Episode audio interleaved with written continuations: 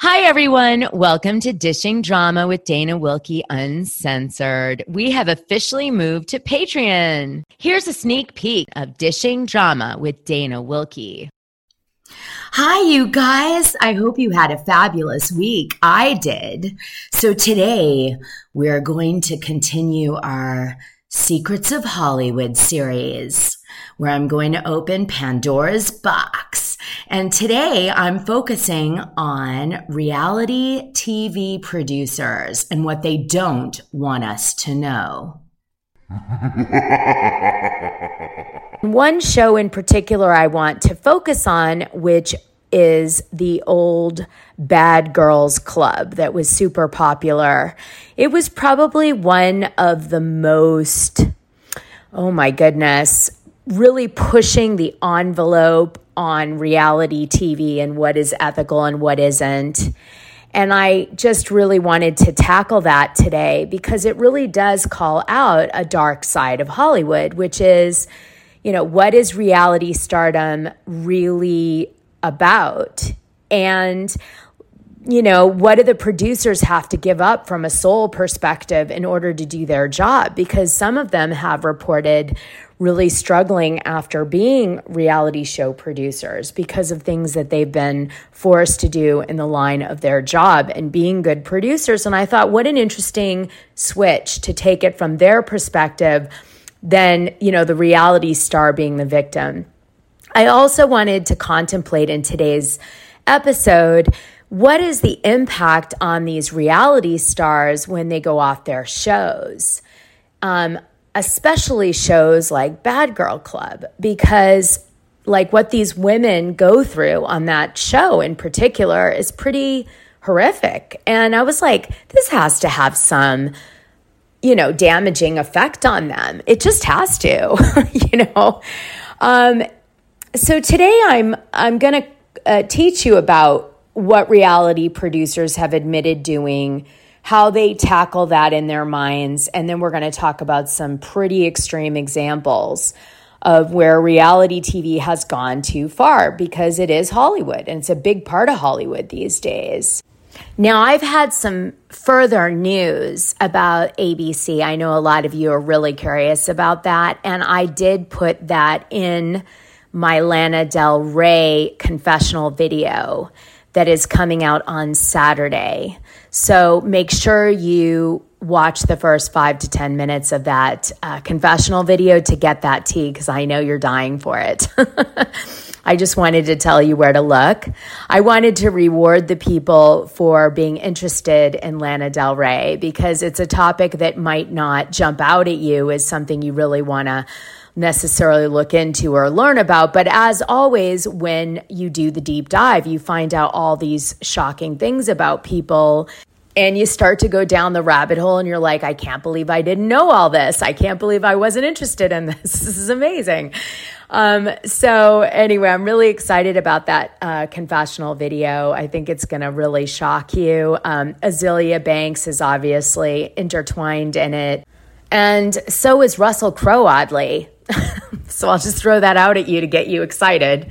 So I guess what's triggered me in this topic today is, as you guys know, I have a family relationship with uh, Patrick Clark, Velveteen Dream, and he's had some difficult times.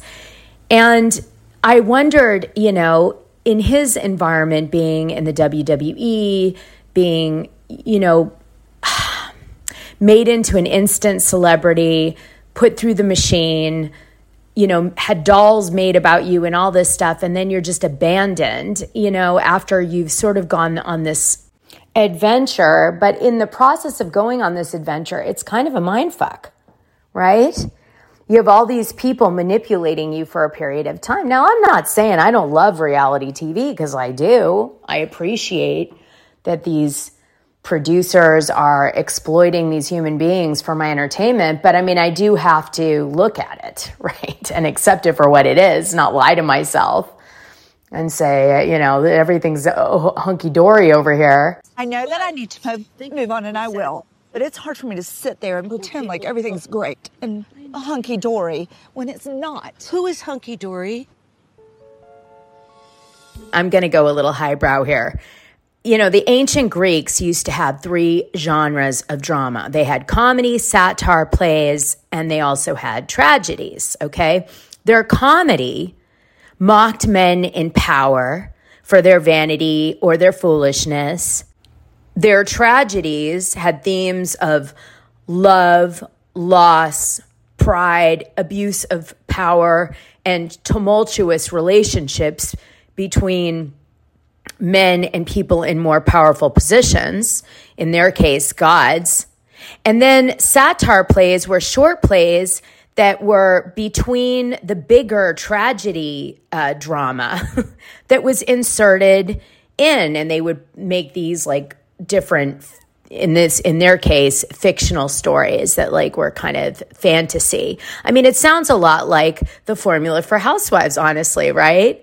Think about it we have these little moments that are like satires where we see the people's lives and we get to fantasize about their existence in some weird way and then they surround the rest of it in mocking people in love or loss of family or whatever. It's like the same uh, formula.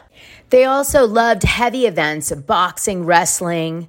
Uh, you know, they had big events around athletics, murdering animals, chariot racing, hunts, gladiator fights.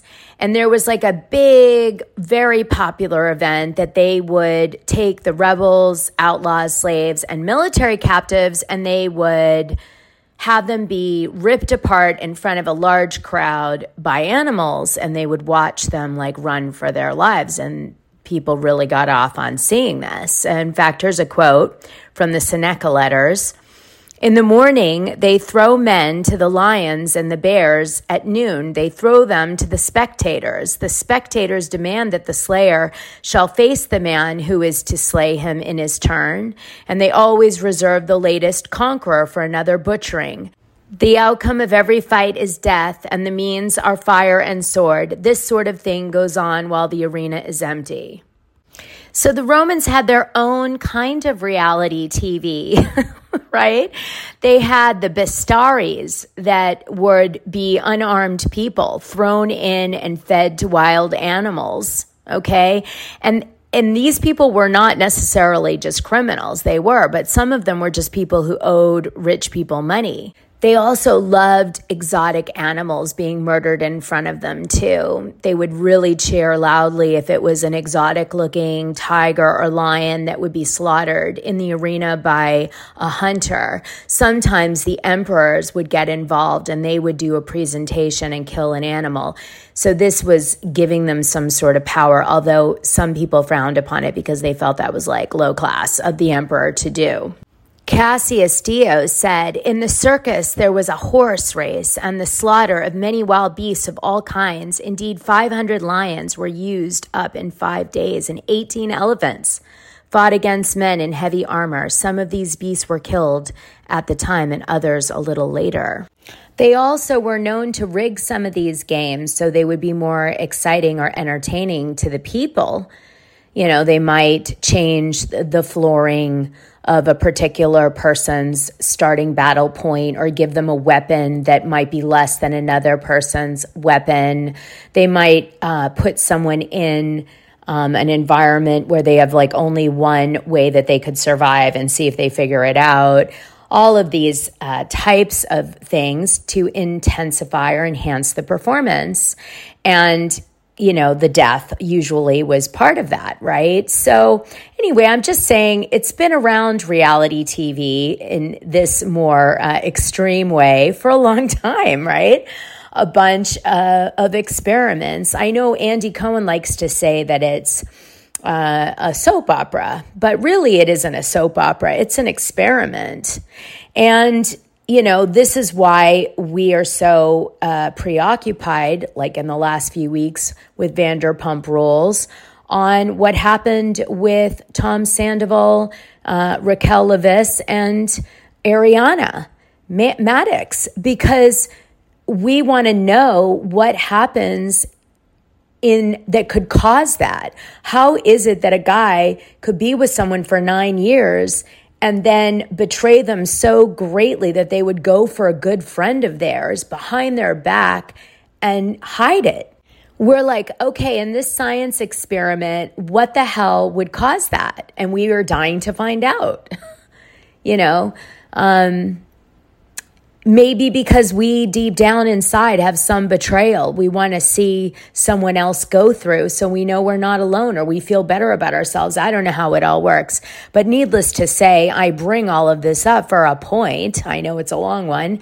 And that is reality producers know our buttons just like in the greek and roman days and they press them and they do it at the reality stars or other celebrity that they create, because that's usually how these go, demise. And even if the person needs help after, they walk away because to them it's a business transaction and they sign a contract, as we will get into, that allows them to do whatever they want with no repercussions, much like in the Roman and Greek days. Because guess what? If you were a gladiator and you killed someone in battle, you were not prosecuted for that killing because they gave you a release before you would go into the arena. And you would sign a release saying that it was okay for you to die because of your crime. And my goodness, it has a lot of uh, parallels now that I'm thinking about it. So let's talk about what producers have admitted to doing on these reality shows. Anon, of course because they're afraid they will lose their jobs if someone found out that they spilled this tea. Maybe that's because it's pretty damn dark. Let's get into it. For the full scoop, head to our Patreon page. Click the coin icon on your player to check it out.